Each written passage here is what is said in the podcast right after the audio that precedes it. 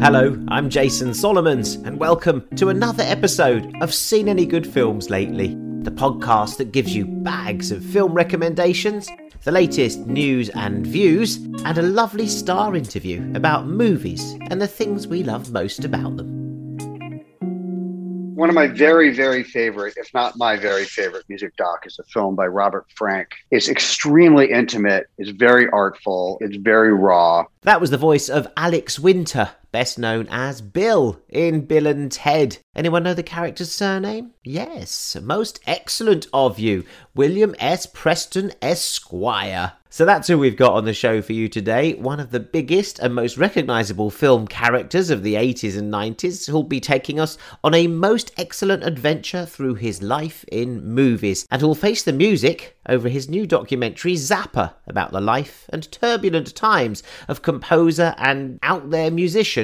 Frank Zappa.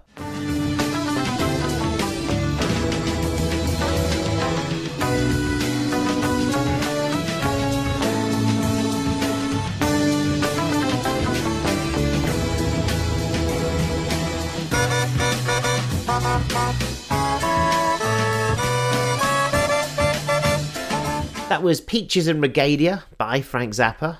More of the man and the music later as part of its director Alex Winter's guest spot on the show after I tell you if I've seen any good films lately. There certainly are a couple I'm excited to share with you. Let's do the United States versus Billie Holiday first, which stars Andra Day, of whom you may not have heard but that's about to change following the year's most sensational film debut. This film finds her playing and singing jazz icon Billie Holiday, a terrific performance in a very fine new movie. Andra Day is a singer who earned a Grammy nomination in 2016 for Rise Up, but she now delivers a blistering performance that may well be crowned with a 2021 Oscar nomination from Academy voters who love that sort of stuff, don't they? They've previously fallen for tortured singer roles roles such as Renee Zellweger's Judy last year, uh, Marion Cotillard's Edith Piaf. And remember, Diana Ross got a nomination for playing Billie Holiday in the film Lady Sings the Blues back in 1972. She lost out in the end to uh, Judy Garland's daughter, Liza Minnelli, for Cabaret. It's all connected in the film world, isn't it? I'd be so bold as to say that Andra Day blows all of those away in revealing this singer's charisma, glamour, pain, addictions, the vulnerabilities, and incandescent stage power of Billie Holiday. You really get an idea of why Billie is so revered still, and what it was like to live in that murky, glamorous 40s and 50s world of Harlem, heroin, and harassment. Andra Day's vocal impersonation of Holiday is fabulous too, even when she performs Strange Fruit, that haunting civil rights anthem that's almost impossible for anyone else to get right. Nina Simone's is basically the only other version I can countenance, but here it forms the heart of the whole film. Here is a fruit for the crows to pluck. Father rain together. Father wind to suck. Andra has recorded her own passionate version of the song as a single too, which is a bit different, but the song throbs with relevance still, doesn't it? In the movie and in real life, Despite the misgivings of various club owners in the film and the scoundrel managers that Billie seems attracted to, she insists on performing Strange Fruit every night, and the FBI begin to fear that she'll incite riots and protests just in the way she sings it, such as the unconditional confrontational sadness and power of those lyrics and the way she sings it. So the FBI in the film send a black agent called Jimmy Fletcher, and played by Trevante Rhodes from that Oscar-winning film Moonlight, to catch Billie out for drug abuse. But he ends up falling for this magnetic, wayward subject. And when you see and hear Andra Day as Billie Holiday, you can hardly blame him. Don't you know who this is? She was thinking of something more special. I'm downright flashy, you know. Ladies and gentlemen, Miss Billie Holiday. Reporters keep asking me, Billie, why you do the things you do? This is what I tell them. All love me We love you. when I take off NAACP says Billie Holiday is the voice of our people. I like this film very much. Not just Andra Day's magnetic performance, there's a lot going on for sure, and it's got some wild variations in tone in it, but it's directed by Lee Daniels, who did Precious, so we shouldn't expect a conventional movie. In fact, it's the wild bits that work best for me. The sequences of her singing, and there's one hallucinatory bit in particular where Billie is on the road and revisits her sort of childhood home and trauma and goes around this house and it becomes like the rooms of her minds. This is very sexy. It's seductive, it's angry stuff, and it's one of my favourite movies of the year so far. It's out on Sky Cinema right now. Another one worth your time, I'd say, is I Care a Lot, starring Rosamund Pike as a ruthless operator who takes legal guardianship of helpless elderly people and, with the help of compliant doctors and lawyers, shoves them in America's care home system. It's a great scam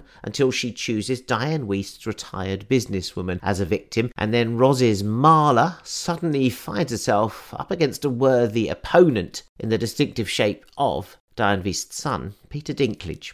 Look at all these cash cows on your wall just leaking money into your account. But Jennifer Peterson, she's off limits. She has very powerful friends who can make life uncomfortable for you. How uncomfortable are we talking?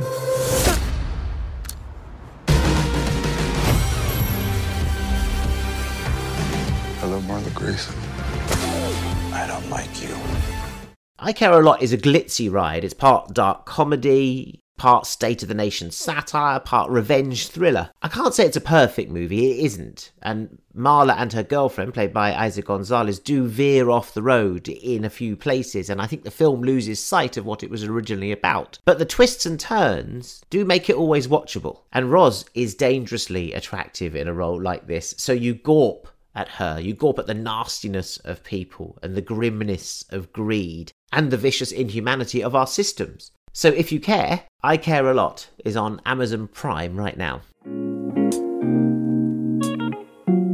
Our main interview on Seen Any Good Films lately is supported by our friends at Stryyk. That's S T R Y Y K. The distilled drink with all the spirit, none of the alcohol, but all the best taste certainly in movies. We love having Stryyk along, and to accompany a viewing of Zappa and our interview with Alex Winter, why not get into the hip 60s vibe with a Cuba Libre? So I'm mixing a Stryyk not rum with cola, lime juice, all over ice, with a lime wedge. Mm. And if you want to get your hands on the key not rum ingredient, just go to stryyk.com, that's S T R Y Y K.com, and enter the voucher discount code JASON40, that's 40 in figures, to get 40% off your order. That's stryyk.com, JASON40, and you get your not rum at 40% off. Cheers, Stryyk. And now to Alex Winter, my special guest on this show, best known as Bill from Bill and Ted's Excellent Adventure, as well as their bogus adventure follow up and the recent threequel, Bill and Ted Face the Music. Greetings, my excellent friends. Do we know you? I'm Kelly. Wait, you're Rufus's daughter. I am, and I've been wanting to meet you my whole life. It must be very disappointing. Not at all. We have a problem, gentlemen. Potentially a very serious problem. About the music? About the music. They just want to talk to you. Dude, I got a very bad feeling about this. It'll be fine, Ted. They totally love us in the future, dude. But Alex is also an accomplished filmmaker. Having directed a couple of feature films, as well as some highly respected documentaries, he's back now with one on his musical hero, Frank Zappa, gaining access to the Freak Out Musicians archive and creating a wild film that charts the wildly inventive artistic life of this outspoken music legend. He's probably one of those figures you've heard of without hearing much of or knowing much about. So let's find out more about Frank Zappa with Alex Winter and more about Alex Winter as I catch up with him in LA and ask if he's seen any good films lately. Congratulations on Zappa, Alex. Terrific. Oh, thank you. Uh, Yeah. I'm glad that you are in LA because it really takes us into that that little world, really, a world that you we've heard about so much. And this film really took me into the the sort of hedonism, the sort of secrecy of Laurel Canyon at its height, and I, I really felt I was there for a bit. Oh, great. Thank you. Yeah, that is the idea. It was kind of the gold mine of, of getting access to this archive and finding so much rich material that showed us that era. And there's so much there that has never been seen. So, Yeah, so many access. stories about it, so much legend about it. You know, I've seen films about it. You know, even the, the the recent Tarantino movie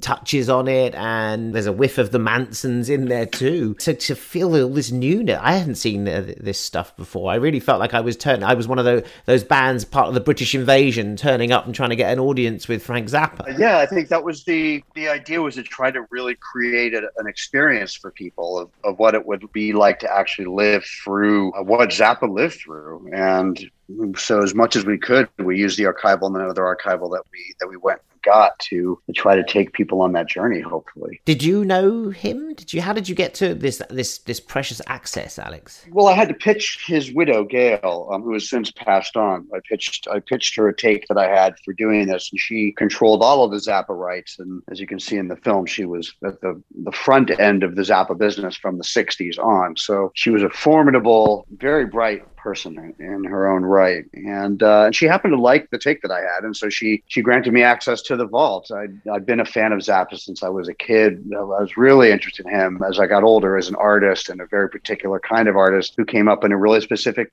period in American history. What would you say, having you know put this film together so carefully, so lovingly, having looked at the archive, and I love those shots of the the archive, the tapes, the endless sort of shelves of tapes.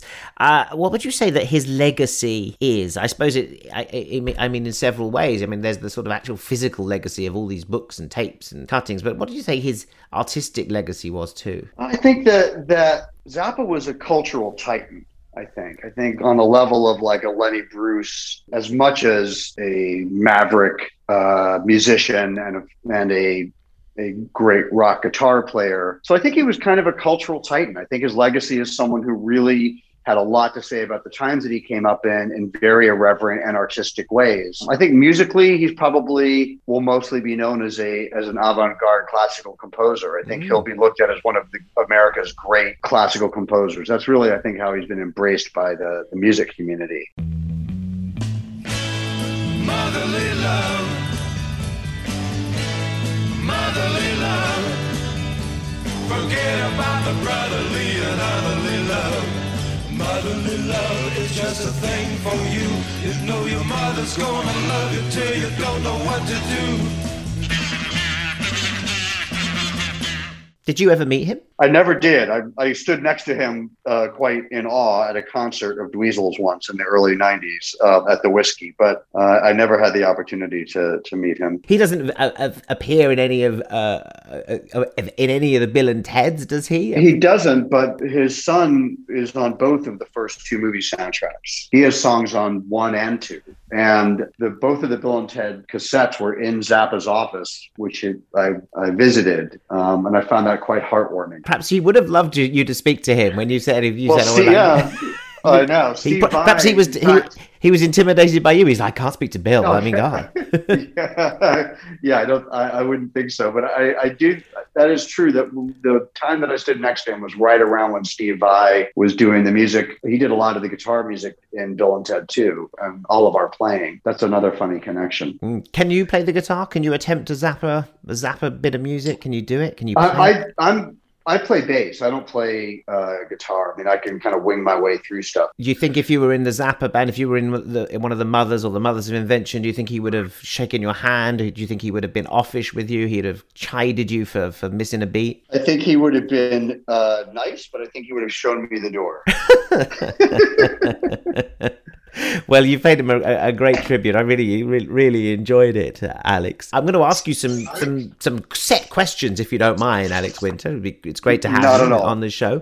Um, first of all, I'm going to ask you, just plain and simple, have you seen any good films lately, Alex? I have. Um, I, you know, we've been incredibly busy. So I haven't, and and given COVID, it hasn't been super easy to see kind of whatever the latest things are. But I have had the opportunity to see a couple of great movies, especially docs, which is what I will stick to here. Um, there's a documentary uh, by a filmmaker named Garrett Bradley called Time. Oh, yes. That is really, really fantastic, and I can't recommend that highly enough. It's just a an- beautiful, beautiful, heartbreaking, great looking film, isn't it? Uh, just, you know, and it's about time as well. It feels, you know, about the, the kind of Yeah. elements of time itself. Yeah. It is. It is. I love that film. My name is Sybil Richardson, and uh, my family is awaiting on a ruling regarding my husband's matter. I was just wondering if you might have any information on like an update on it. If No, we don't have anything. You have to just look to us on Monday.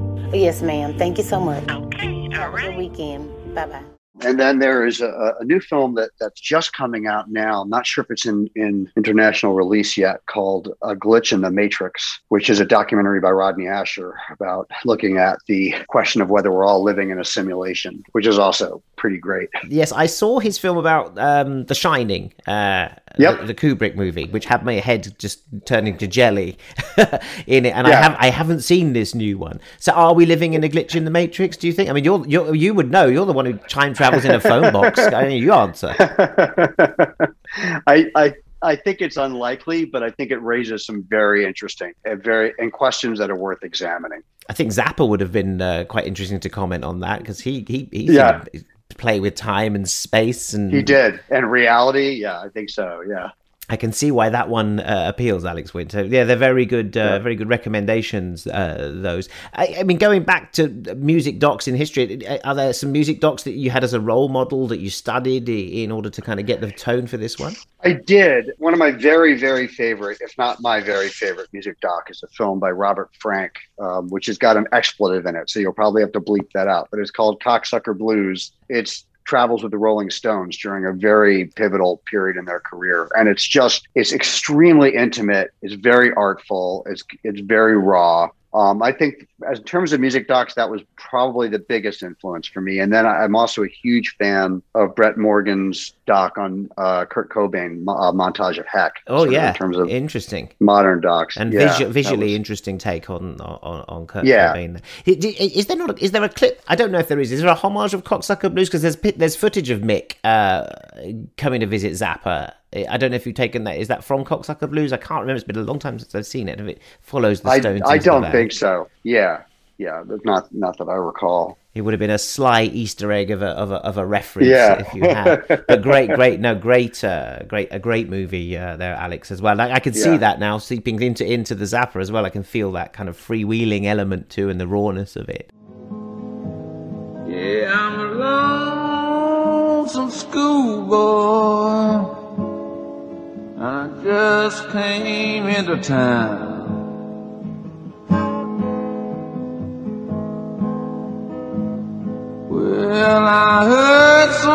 Much about London.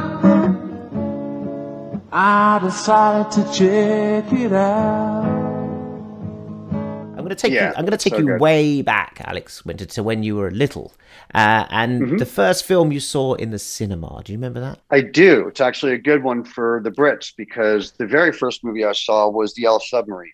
Um, I, when I was when it came out, I saw it at the A Street Playhouse in New York City, which was a very famous movie theater, uh, which is no longer around. In 1969, I would have been four. So, and I actually remember sitting. It's one of my earliest memories. I remember being in the theater.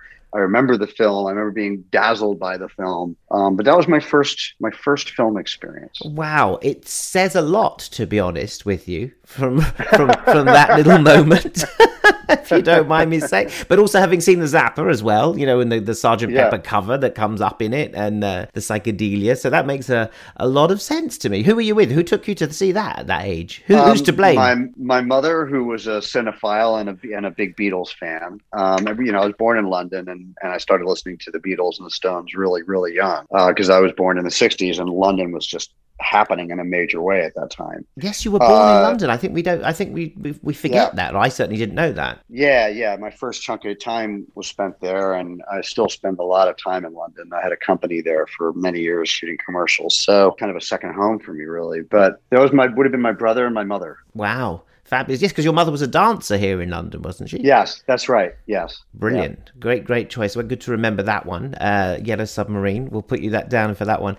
Um, so that obviously had a very formative experience on you, we can see. But is there a film, Alex, that changed your life? Either that you that you saw and you went, "Wow, that I'm going to do something different because of it," or, uh, of course, a film that you were in or made that has changed your life, or both. Well, I mean, I've, so many films have changed my life in terms of wanting to make films. And I remember being really young and seeing Chaplin movies for the first time and really wanting to make films. You know, seeing what people like Chaplin and Keaton were doing. Do you mean uh, visually, uh, uh, uh, in terms of the direction and the mise en scène, or do you mean as a performer i- in a way? Because I see both of those things. It was it was both of those things. It was I love the idea of, of acting in films that you were directing, and and the the, the I loved their physicality. I love the incredible imagination that they had, and and that was probably what inspired me to want to make films when I was young. But uh, obviously, the film that changed my life was Bill and Ted One, simply because we had made the film, it had been shelved. Neither Keanu nor, nor myself expected it to be released, and uh, I went to a test screening in the Valley in L.A and it just played like absolute gangbusters. And uh, so that screening, that test screening, which took us from this film nobody wanted and no one expected to do anything to what would become, you know, a phenomenon in my life. In any case, that was just a very pivotal uh, moment. And they knew you were there, or is it one of those that you snuck in the back with the producer just to see people booing and you know, hurling Exactly. screen? Precisely. Yes. You you sneak in the back and you're you're pretty much suicidal until the film is over. So yeah.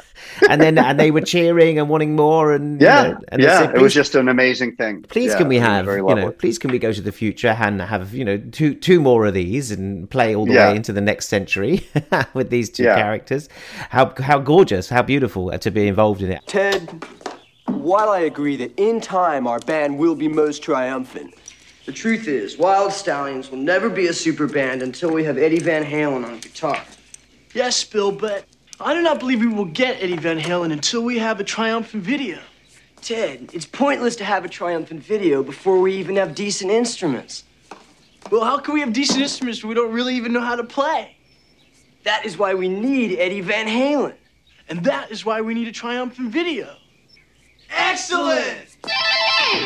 Now I'm talking to you, I just remember one of the only films we've managed to see during this year. It's almost a year now of lockdown. There was a brief moment uh, in the summer where we were allowed to go and see movies in the theatre, and I took my kids to see. They're big fans of, of one and two, and we took them to see uh, Bill and Ted Face the Music in the theatre. It was us. I think we were the only family in there. I have to say, because people were trepidatious about going back into the theatre. Yeah, it's COVID. And we, Yeah. we just went because we like went, so we it was the, it was great. It was like a private screening in, in a public cinema, and it they loved it. They just absolutely loved it. They were playing air guitar all the way home. Oh, I'm so happy to hear that. I mean, it really does make me happy. But it was a real Um, shame that you know very few people could actually have that experience because it would have it, it required like that first screening you mentioned there. It required an audience to kind of go yeah go for it, and it, because of the situation we, we couldn't have that experience. It was a shame. I feel. Yeah, I think that you know we we really couldn't wait. We would still be waiting. You know, well Yes. over a year uh, when from when it was supposed to be released, we would still not be ready to release. So it, it was it felt really unfair to do to the fans, and the film ended up doing incredibly well for us. So we were extremely grateful for that. But I- I agree with you. A comedy is meant to be seen in a communal environment, and you know it was a shame that Yeah. it didn't um, it didn't get that rollout. But of course, you know we live in an era where movie theaters play. You know it'll end up at the Prince Charles. It'll end up in, in theaters. uh, Oh, you know your cult. You know your cult movie venues around the world. I, yeah, yeah. So, so we'll be there. So okay, I'm going to give you uh, the power of time travel in order to, which you have already. I don't need to bestow it upon you.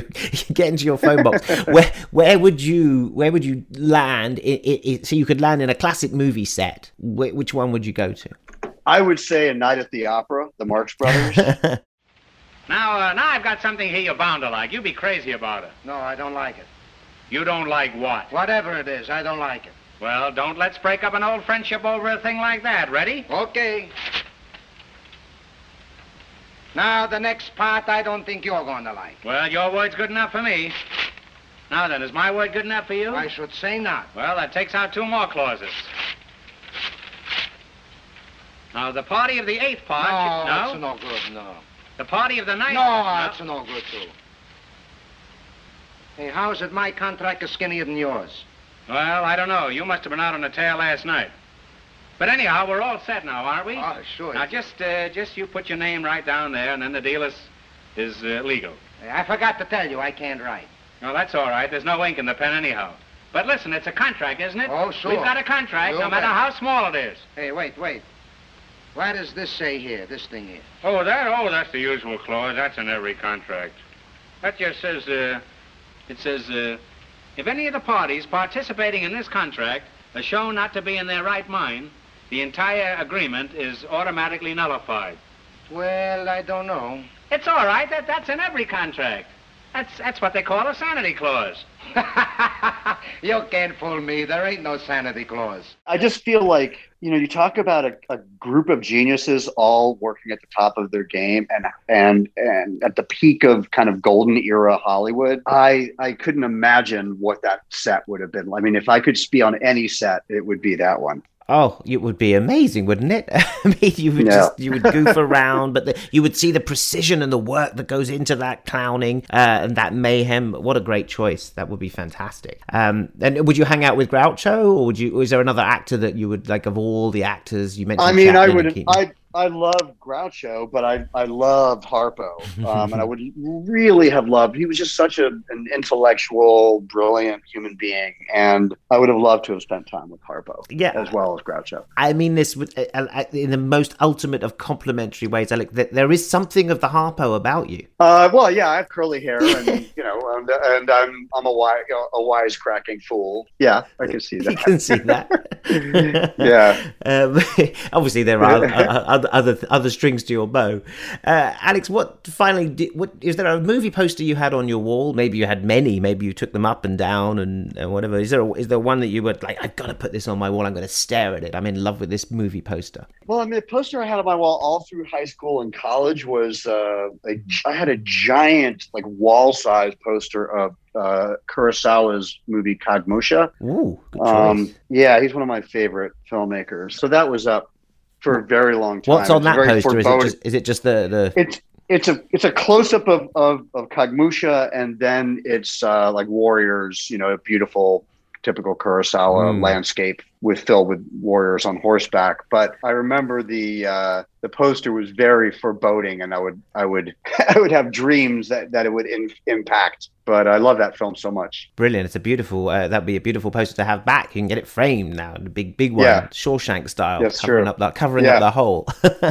Yeah, that's true. great, great, great icon to have, uh, Alex. Thank you so much for your film memories. It's been really wonderful talking to you, and uh, and thank you for Zappa too. It's been wonderful to to travel down that uh, rabbit hole uh, of psychedelia and experimenta and and damn fine music, basically, uh, with you, Alex. So you know, thank you for Yeah, joining me. thank you. And uh, Yeah, I wish thank you, the- you so much. I wish you the best of luck with that movie. And uh, listen, I wish you. The, I hope you can come back to, to London soon when this is all over, and uh, we'll have a night at the Prince Charles, rocking out. Yeah, uh, that is absolutely going to happen. So maybe we'll do Zappa and Bill and Ted as a double bill. That Oh, could be fun. Actually, That's a late night waiting to happen, and a great night. Yeah. Yeah. Alex, Fantastic. Thanks very much indeed for joining me. Lovely to speak to you. Yeah, likewise. Thanks so much. Ah, you see where Bill and Ted got it from now. Alex Winter's doc Zappa is available to view on altitude.film right now. Right, a few bits of news to keep you in the filmic conversation. Congratulations are in order for my favourite film of 2020, Rocks, which just won big at the Biffers, carrying off five British Independent Film Awards, including Best Film and awards for its supporting actors. Well done, all. If you want to hear more about Rocks, catch up with the episode with its directors and writers, Sarah Gavron, Theresa Ikoko, and Claire Wilson. That's on one of my podcasts in the previous uh, season of Seen Anything Good Lately. Also, a favourite of mine, is His House, one I caught up with rather late to the party, which I'm glad I did because it won four Biffers, including Best Director for Remi Weekes and Best Actress for Wunmi Mosaku. Both those films, Rocks and His House, are on Netflix now and definitely recommended by this show. It was also great to see Anthony Hopkins winning Best Actor for his role in The Father. That's quickly becoming one of my favourites of this whole awards season, and I'd put money on Hopkins for the Oscar too if I were you. He's superb. It's one of the roles of his career as a man suffering from dementia in his London flat, brilliantly directed by Florian Zeller, who's adapted his own stage play here. It's really a performance to relish. Uh, it's not out in cinemas till June the 11th now, but that is something to watch out for. Date of birth? Friday, 31st of December, 1937. You're living with your daughter at the moment? Yes, until she goes to live in Paris. No, Dad, why do you keep going on about Paris? You told me. No, I didn't. I'm sorry, Anne, you told me the other day. Have you forgotten? She's forgotten. Paris. They don't even speak English there.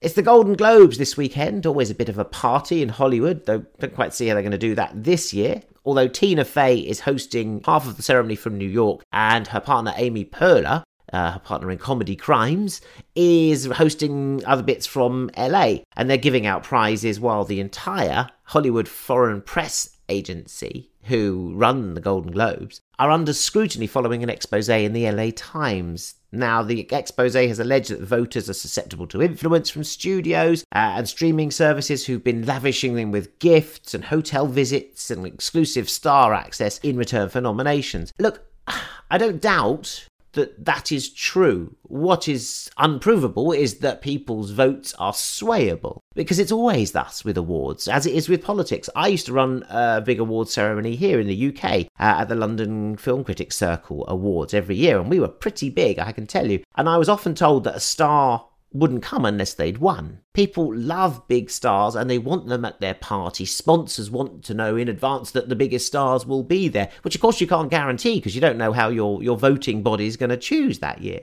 But they do tend to want to see the biggest stars on their red carpet. If you're at the BAFTAs, you want George and Brad to turn up, for example. And, you know, the BBC do too, because they've got a, a, show to put on, as do NBC with the Golden Globes. That said, I think this year we'll get a really honest batch of votes, certainly at the Oscars and the BAFTAs, which is a far bigger body to influence. There's sort of 6,000, 7,000 members at those, whereas the HFPA, the Hollywood Foreign Press, are only 87 or 90 members or so, so they're much more sort of gettable, if you like. And I think this year people will be simply voting for the film they liked most or that they thought was best because the whole red carpet thing, who's coming to my ceremony, who am I going to meet at a party, who am I going to shake hands with at a Q&A, that's not happening this year. So I think we're going to get a really pure set of awards.